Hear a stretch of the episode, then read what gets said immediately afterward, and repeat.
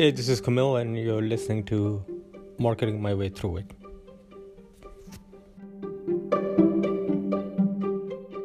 So I'm Camille, uh, the guy who tweeted about the podcast. Apparently, you all follow him on Twitter. That's how we met. Saul and I know each other because he's in Toronto. I'm in Toronto. We worked on a project together. Mm-hmm. Uh, I used to be I used to do demand gen for a couple of startups in Toronto, and then uh, actually it's been one year now that I've been doing my own consulting slash like I call it mom and pop shop. Mm-hmm. Uh, so it's all uh, demand gen, HubSpot, Marketo, Salesforce, Facebook ads, like that whole package. And yeah, that's me. Hi, uh, I'll go. So, um, so I'm Saul Colt. I run a, a non-traditional marketing agency. We do um, kind of whatever anybody needs, but our specialty is like marketing stunts, creating you know content that gets people to talk about stuff. We do a lot of risky sort of things. Just today. Um, uh, today closed two projects where one we're building a like a well i'm not doing it personally i have someone to do it but we're building like a crazy rube goldberg machine for someone to use in a uh, in a uh, trade show booth environment. And uh, and i'm trying to close a deal where i'm build like gonna do like a crazy stunt where everyone gets arrested at the end.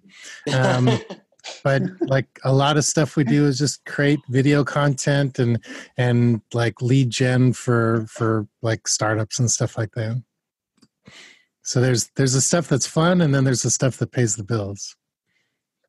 Does everyone get out after they get arrested, or they um, go through the legal process? so it, it, it everyone will get out, but like we we legit have a line item for like a lawyer.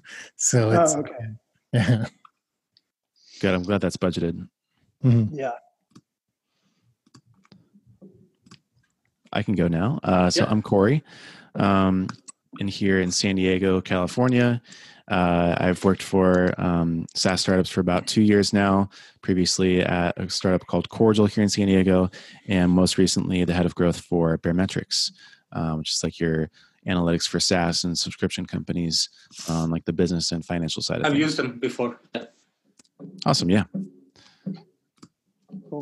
Josh? Yeah, I'm Josh. Um, I'm in Nashville, Tennessee. Um, I come from more of like a writing background. I've, I've uh, studied English and journalism and was like at a more traditional marketing roles for like enterprise type companies. Um, about two years ago, I moved into more SEO content marketing stuff uh, for a project, two project management software now. The first one was called WorkZone, um, and now I'm with something called ClickUp, um, which is a about a year and a half old. And so I'm in charge of all our content marketing. I mostly do blogging and, and writing and, and keyword optimization, that sort of thing, with some paid ads and paid marketing opportunities where it makes sense. Very much startup. So all, all hands on deck for the marketing aspect.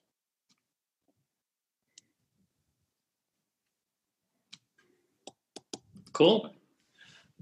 Do you guys want to kick it off with the Jeff Bezos news or something else? To be honest, I'm not like I just started reading about it on. It's pretty hustle, amazing. It's it's on, pretty uh, amazing. Uh, yeah, on the on the newsletter. So I don't know a ton about it. I read the Medium article for like the first like two minutes, and then I was like, I don't know what this is. um, but still kind of blurry to me. I kind of love it. It's like it's so fascinating because the my favorite line in the whole bit was where he just said, if I can't stand up for like yeah. myself, you know, someone of such means and prominence and financial abilities, who can? And and also it, like it kind of showed a little bit about Bezos, you know, like if you if you paid attention to Bezos, the man over sort of the last like decade, he went from like nerd to kind of like fitness guru yeah, guy. Yeah, yeah. I just I kind of love the fact he's like, you want to see my you want to see my dick? Here's my dick, kind of thing. It's like you can't you can't you know it's like uh, if there's anyone above the law, it's me, and he he sort of proved it too. And and how great is it that the National Enquirer put a blackmail thing in writing?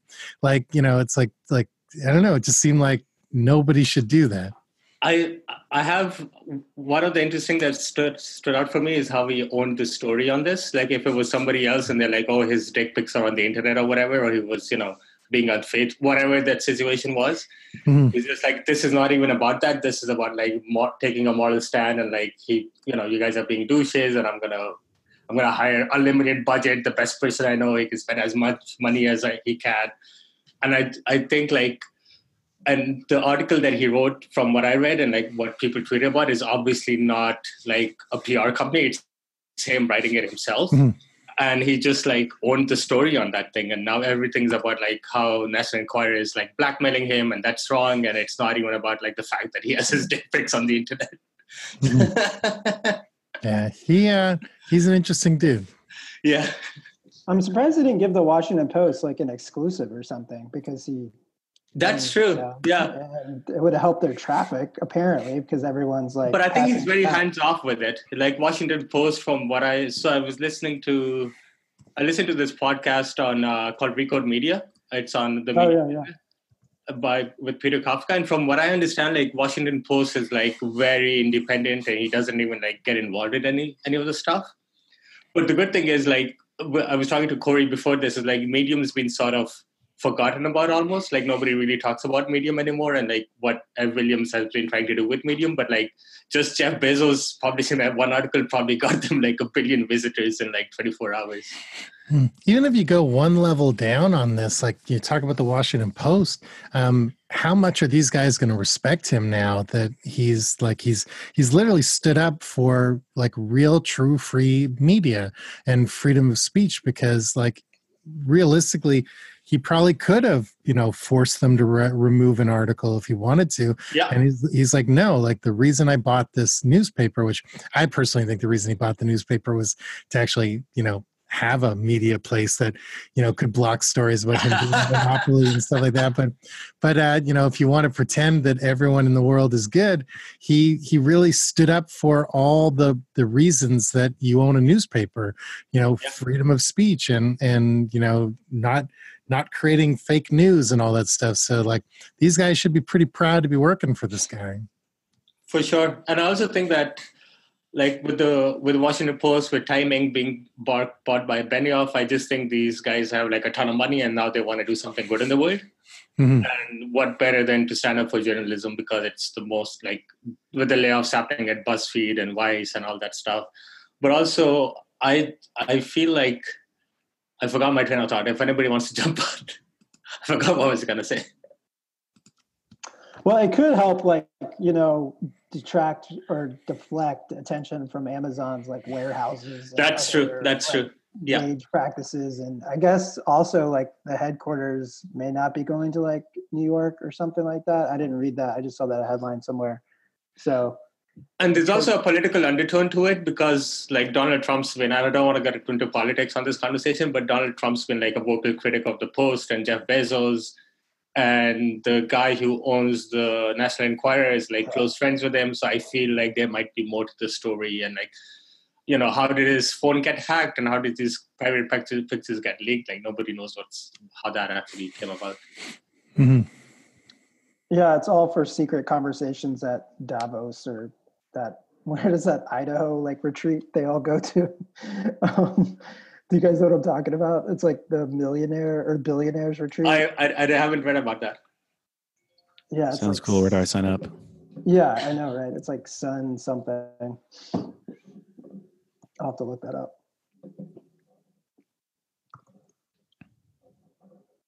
What else do we got besides uh, Bezos? I mean, we can't go to the category software stuff. We have some talking points in the Google Docs, so we can all just like dig into it, pick that off one by one. I'm down. I love the category category creation stuff. Do you wanna do you wanna kick it off? Um, sure. Well, I mean, I guess to give some context, so this is based off of um, sort of like a little mini tweet storm from April Dunford, who I think is also there in Toronto, right? So yeah, yeah, yeah. Maybe next time we'll put her in. Yeah, maybe we can pull her in.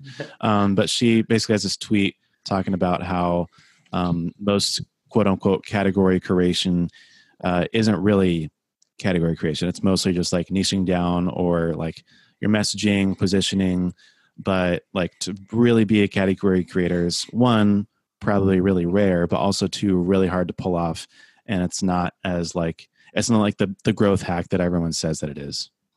Yeah, and I think the second part of it is like this: it's so rare that there's actually a new category of software that's invented. Like it's all for me, it's all based on. I can't find the link to the Ev Williams article, but like I think it was in the Atlantic or something. He said like all software is based on uh, built on human behavior. So like there's something somebody's already doing, and then software comes in to help either automate or save time or make it better.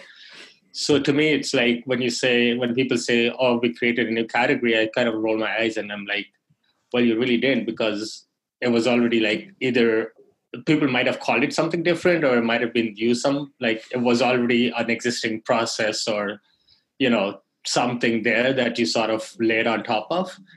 And also i think it's a bad marketing play because it takes a lot of money to actually hammer that message somebody's like hammer that message down somebody's throat like i look at uh, i mean i have gainsight here and gainsight spends a ton of money on like conferences and advertising and thought like whatever to actually associate gainsight with customer success. And then if we talk about customer success i don't think customer success is anything new. It's basically customer support that's been modified for more saas businesses. I don't know what you guys take us on that well, so customer success is nothing more than tracking customer service. It's you just add yeah. metrics over it, but all all the the category creation stuff, it's all just branding and PR. So you look at yeah. fresh, you look at FreshBooks. They used to be online in they used to be online uh, online invoicing instead of accounting.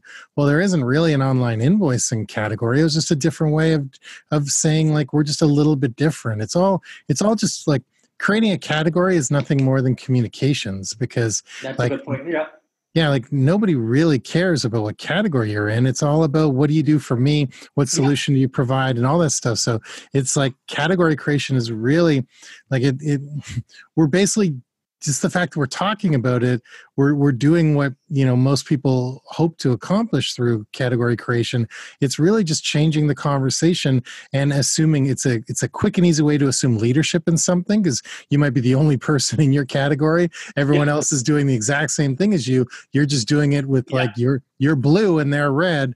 Um, so it's a quick way to assume leadership and it's a quick way to highlight a differentiator. But, you know, like, you know, looking at these notes, like Drift, Drift is Olark, you know, it is WeChat. It's all these things like, you know, yeah. you know, Slack.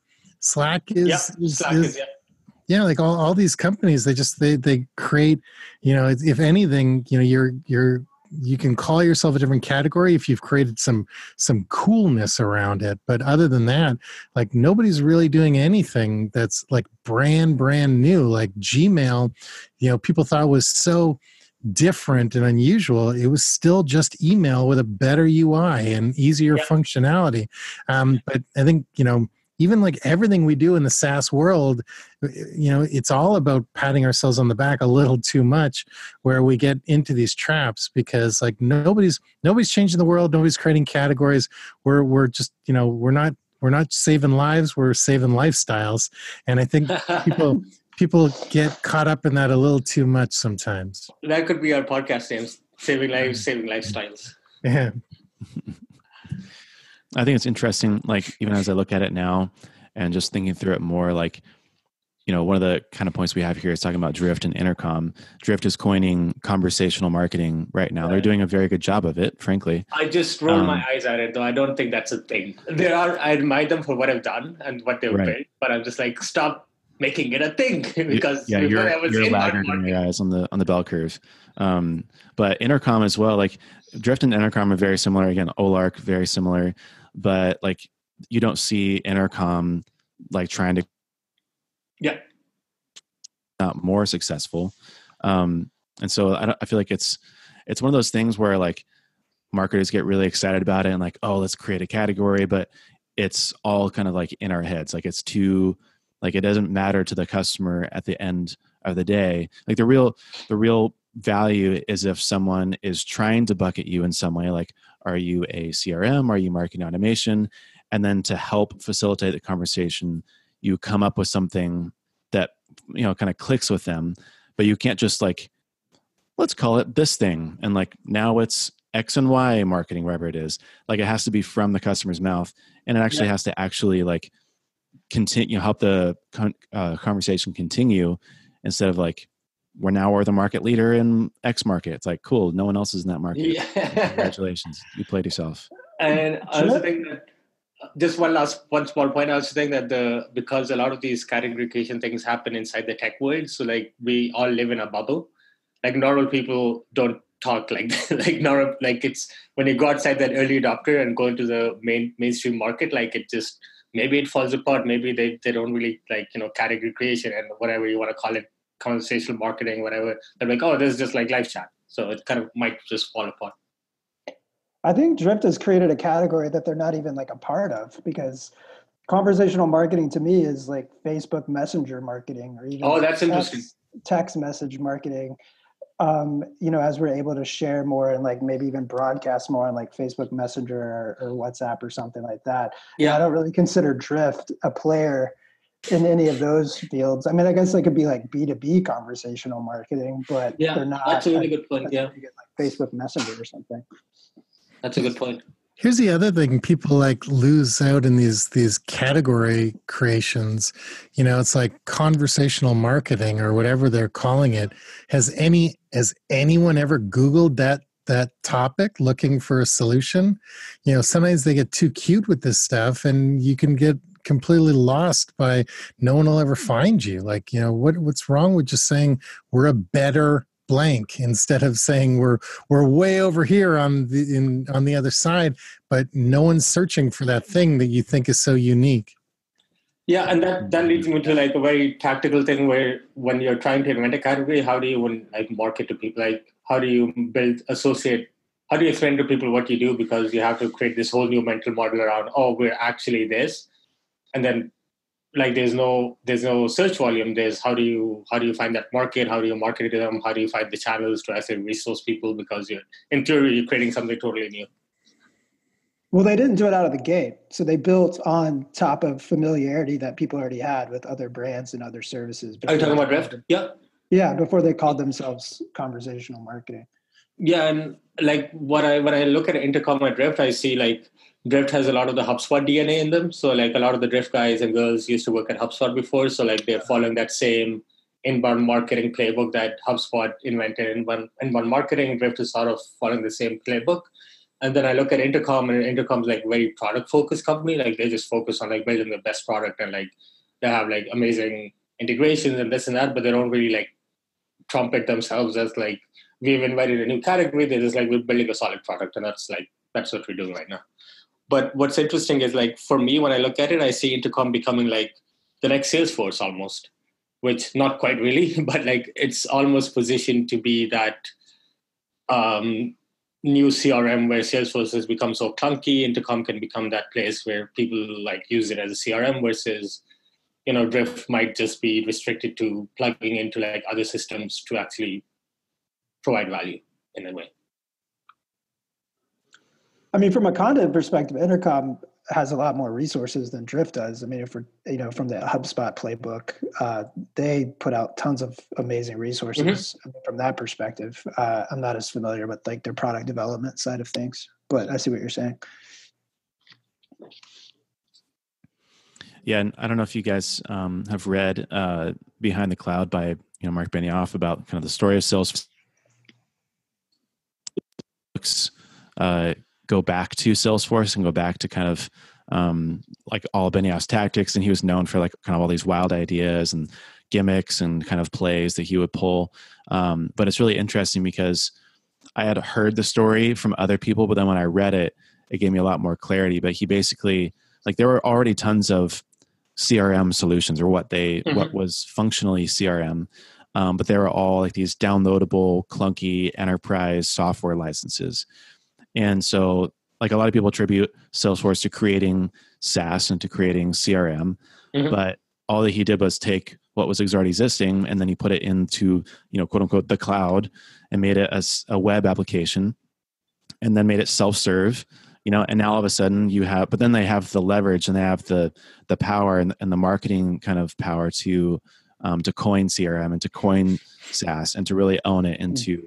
I think in that way, like they did create those categories, but they didn't create the um, the product for the category. Like I mean, they they really just took what was already existing and then gave it a new Yeah. model.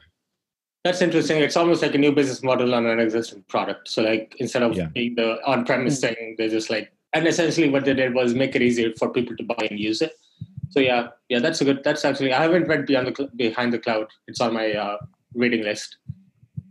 Yeah, I would recommend it. And like he talks about how basically it was it was built on this idea that um instead of having to pay like thousands of dollars upfront, like companies were spending like 50, 60 grand a year for this downloadable software. And then they would end up next year. Mhm. And so he's like, why, why would we do this? Why don't we just bring everything into a subscription model and then we'll host it on the cloud so that's easy to swap licenses out or you know what they call licenses and um, and then you have a brand new opportunity for your business That's true. And it's funny that Salesforce hasn't done anything new in like Salesforce is still the old sales. like I use Right. it every day and I'm just like, oh my god. yep it's still the same But Do like you what's consider them a category? What do we say? Category creator, category leader.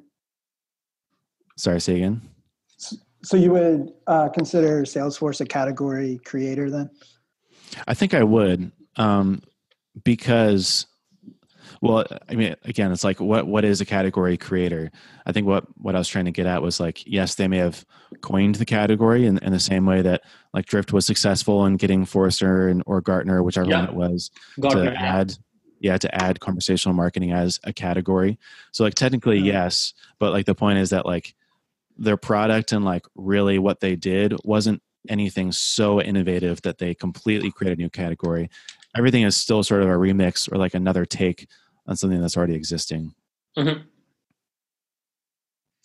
What's surprising to me is I read somewhere recently that Salesforce only has 16% of the CRM market, which may be a made up statistic, but seems very low uh, that they're not like 75% of the market.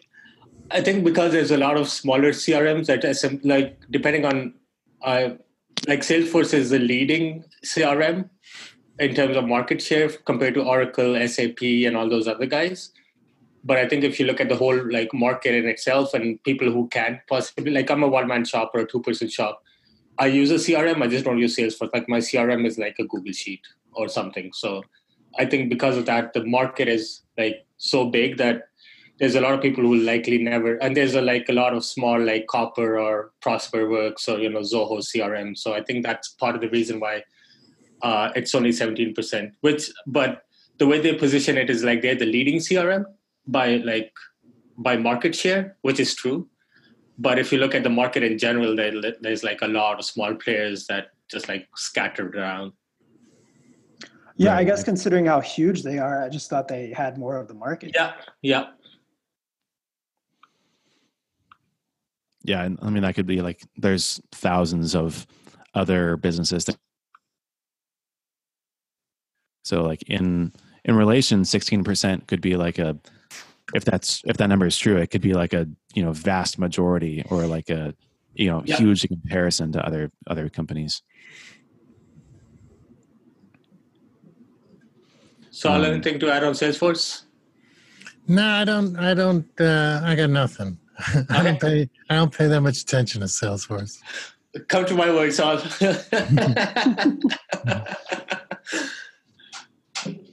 so, do you want to touch on, touch on marketing automation, or we sort of covered that with HubSpot? Or, but I'm happy to like if you guys have any. I think Josh, you might have added this bullet point here, but I'm not sure. About marketing automation, uh, Yeah. I didn't, but I'm happy to talk about it if we want.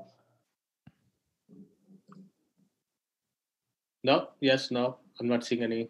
Well, let's move on to.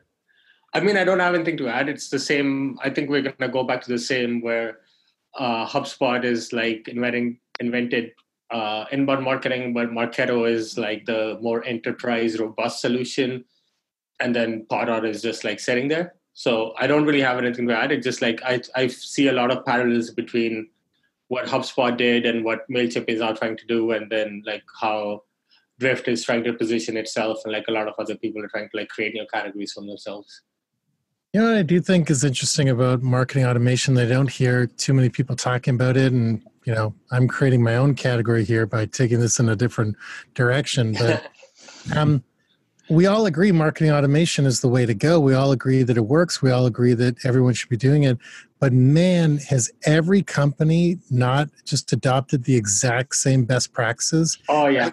I got four emails today from like I'm just in people's funnels four completely different brands, four different industries, and the emails, the emails, two of them had the same subject line. The the emails all sound exactly the same.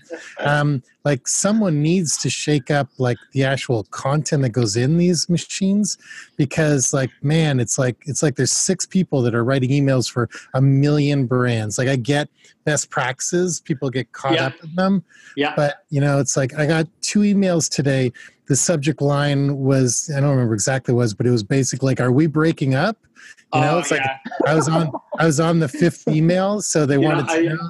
I blame LinkedIn for this. I, if you, Mm. I don't know if you guys use LinkedIn a lot, but for some reason, my LinkedIn feeds a lot of like salespeople in there, Mm. and they all like share best practices for like what's a good subject line, what's a good Yeah. email body, and then everybody just co- copies that same thing over. Like it's a thing where Mm.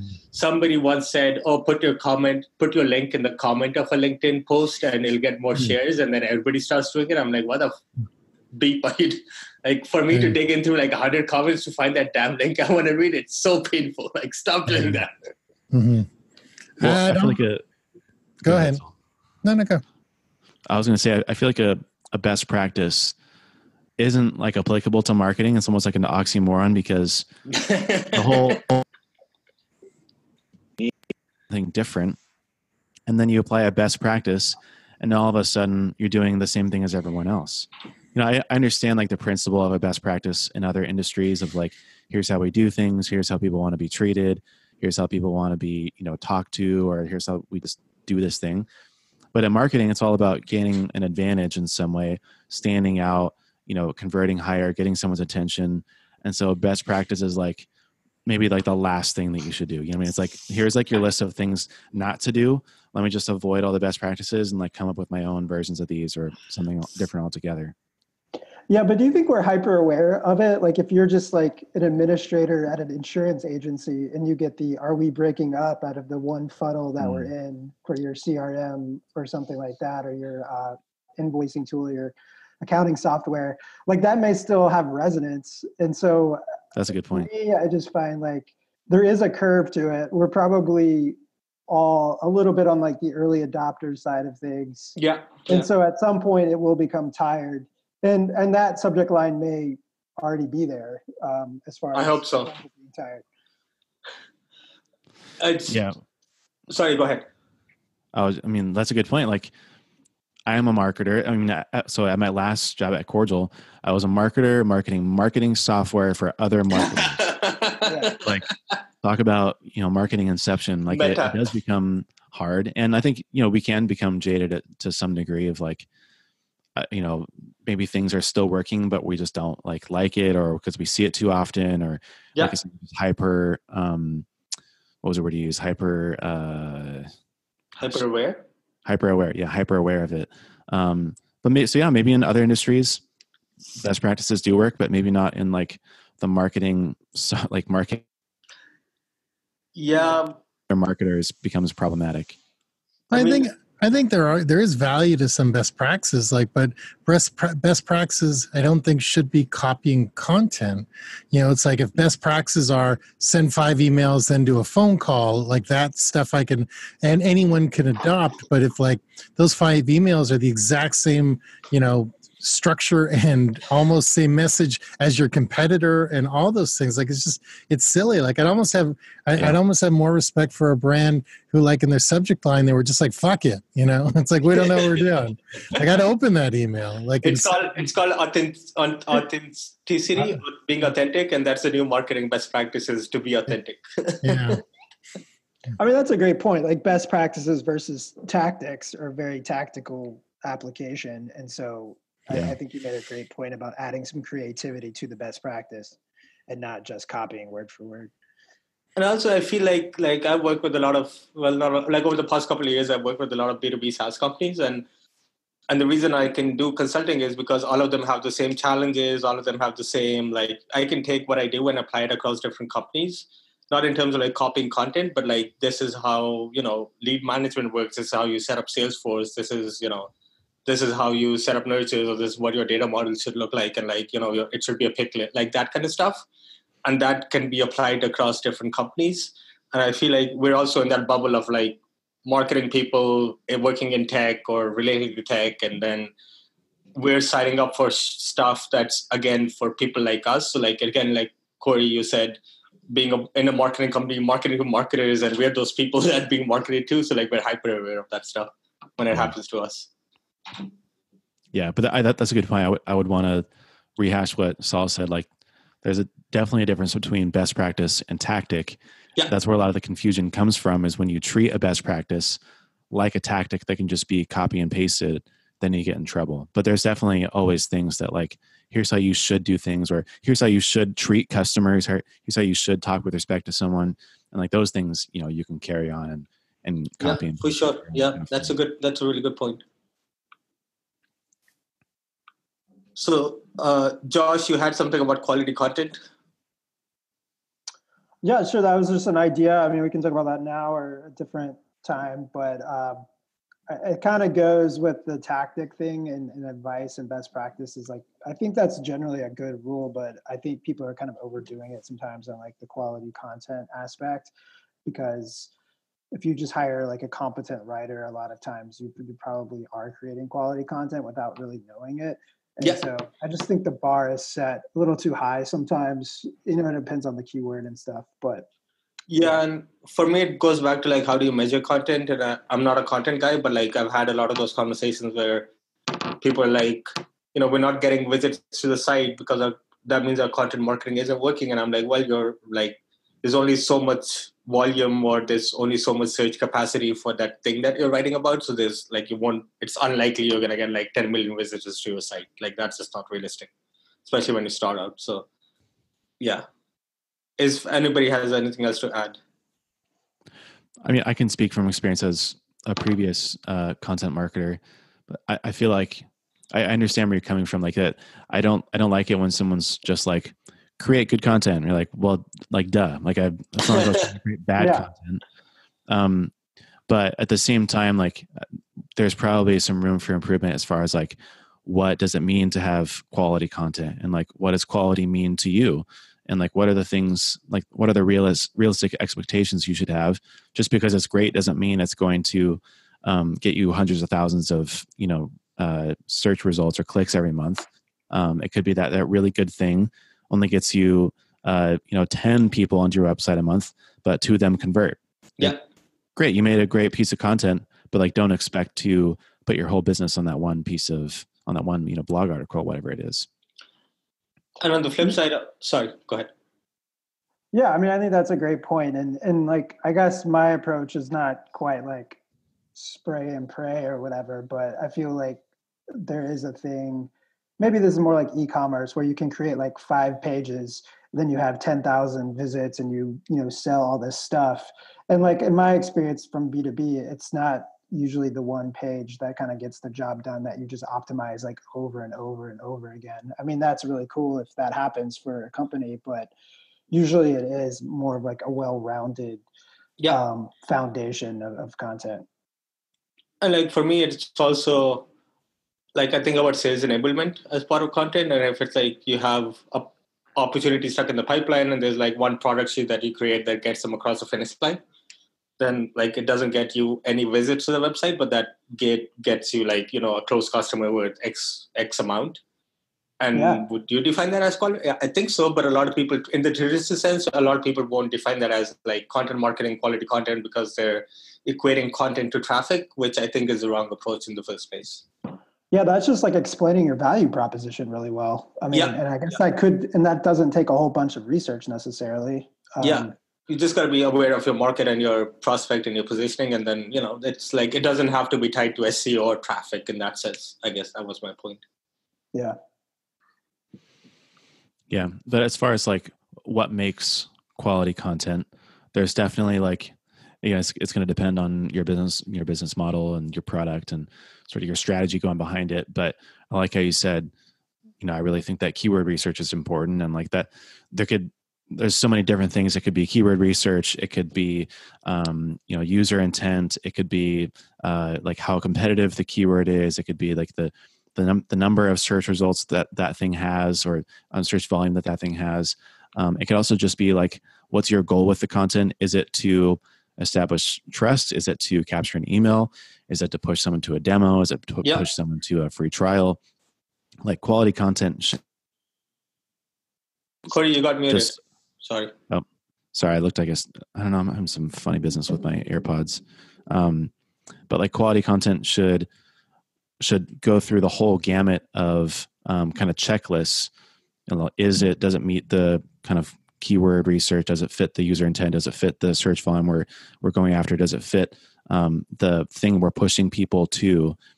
And then you can decide like okay well this thing is a quality piece of content now because it's met it's met the criteria for all the things and not just one. Like it has a lot of search volume or or yeah, yeah. this is a good keyword for us to go after. That's a good point. Yeah, I totally agree with that. I guess I I just don't want everyone to think they have to do like a 50 person roundup on every single like keyword that they're trying to or do, you know, so many stats and, and like user surveys on every single keyword. What I what I just thought of is uh, infographics. Infographics used to be huge a couple of years ago, and then this all of a sudden died out. And they were like totally did they're like everybody needs infographics because it's quality content and you can you know you can use alt tags and stuff and that. Okay corey i got your message lost audio. Gonna check connection. Okay. If you want to rejoin or something that's totally cool.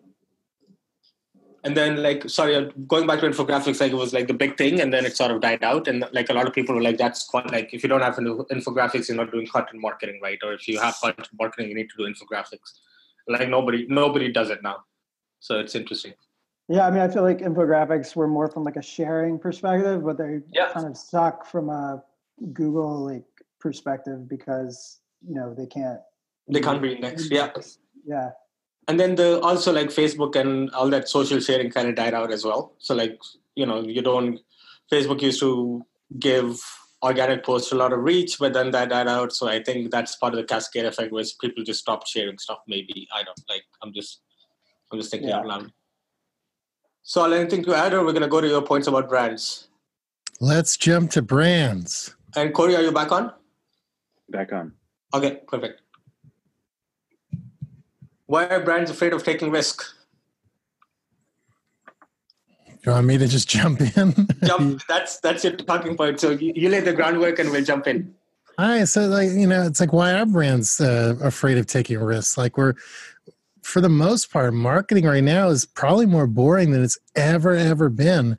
And the bar to get people's attention is so low that when companies do anything even remotely edgy, people fall all over themselves and they're like, wow, that was like such a risk they took when it wasn't a real risk. Like they they did, you know, something like one degree different than their competition. I don't I you know, and like I I could say that, you know, because of social media because of access that that you know the the consumer people who don't even most of the time the people complain aren't even the ones buying the product but it you know there's there's so much you know the, the possibility of so much backlash exists that nobody wants to take any risk but but man are we living in a really boring time right now for content for marketing for just about anything? Because I, I think people just live in fear of like it's like you know one screw up and their career is over and and you know it's kind of a shame because i think like we're all missing out on on you know we, we probably have the smartest people at any time working in marketing and creative stuff and no client is giving anybody leeway or runway to do anything interesting.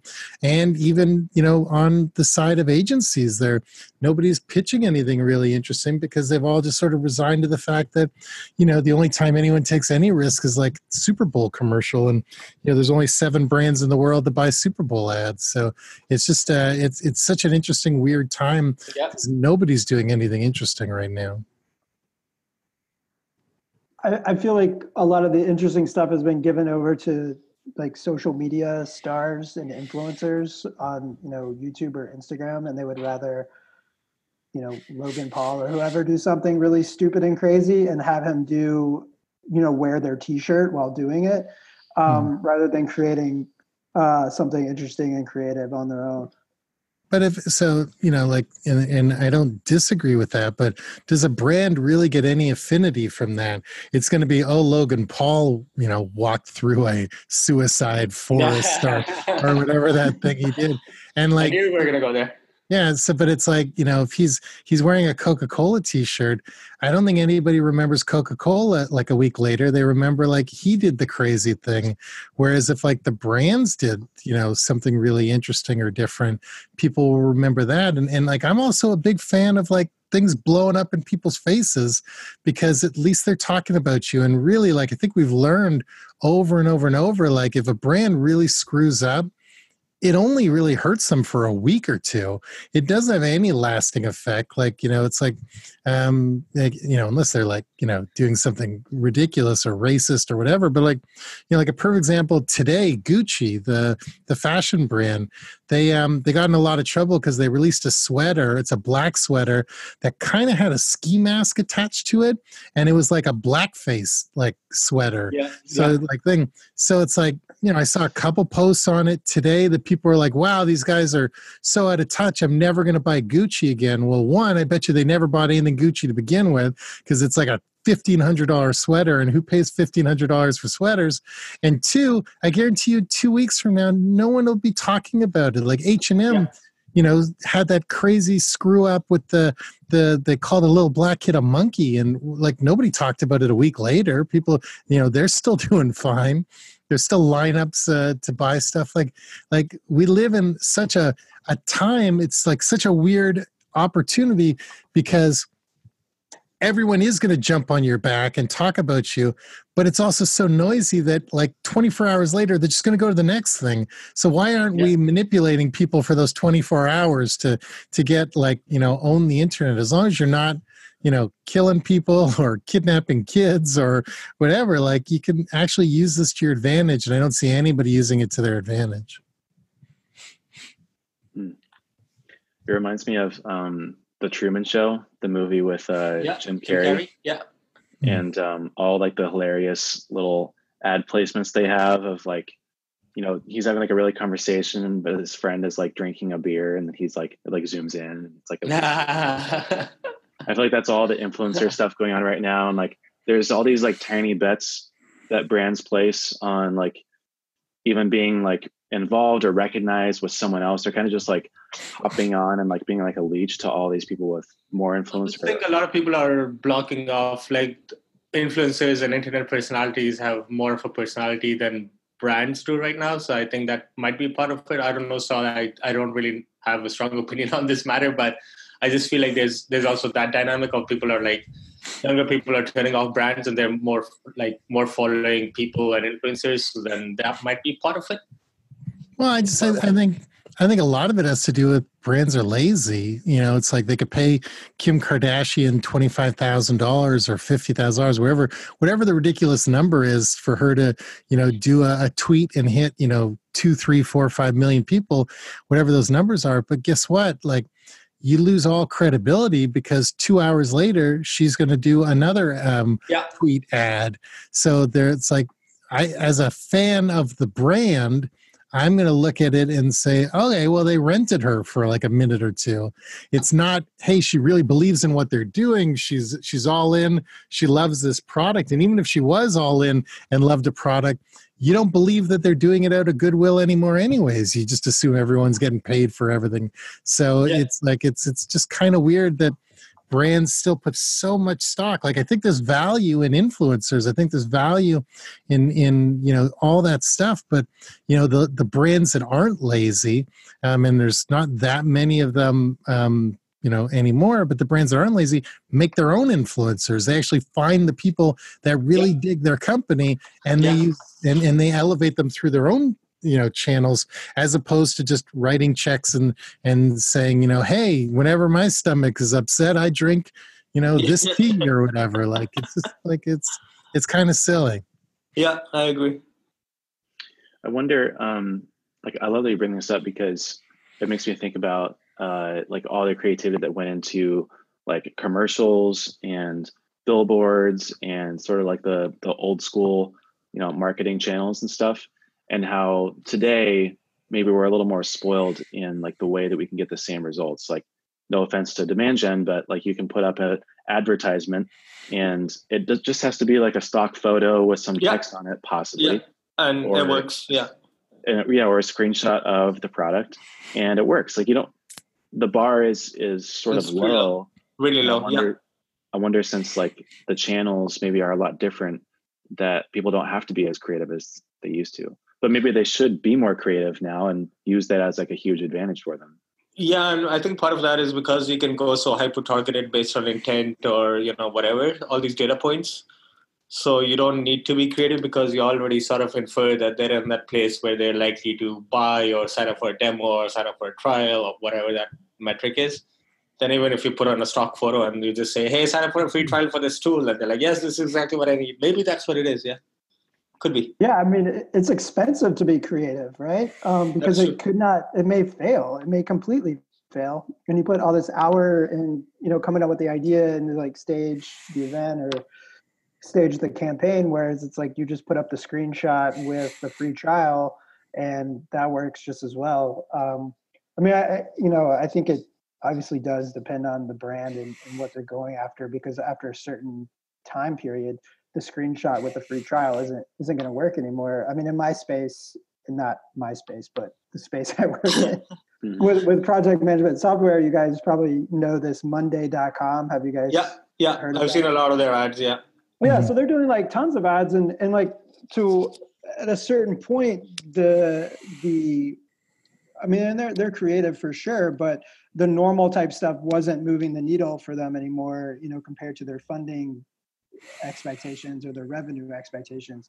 So they had to like up the ante a little bit with like subway ads and, and different things. And so it also depends on like the returns that you're looking for to to move the needle too. When you when you talk about um, um, you know people being afraid to fail, I thought that was the first rule of startup land: fail, fail hard, or fail faster. Fail, fail, fail. But, Not uh, if you have a ton of VC money, then mm, then they want a return.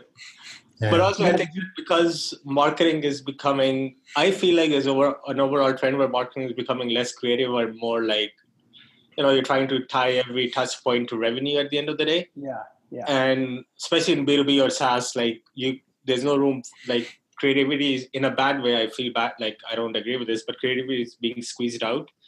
When why spend 20K on a video when a screenshot with an ad on Facebook can get you the same results? Again two different purposes but like i just feel like that that might be part of it not for a big brand like an h&m perspective but like in the space we're in where it's b2b saas like a lot of people just don't even get creative VC money should be a topic for sure. Speaking of Medium, We- there was a, a Gumroad article being like passed around. Did you guys see that? i did not read it but i saw that yeah Yeah, we should talk about that. If, if i'm gonna put it for episode two whenever that happens Thanks for listening to the episode. Uh, if you enjoyed it, please tell someone about it and uh, see you next time.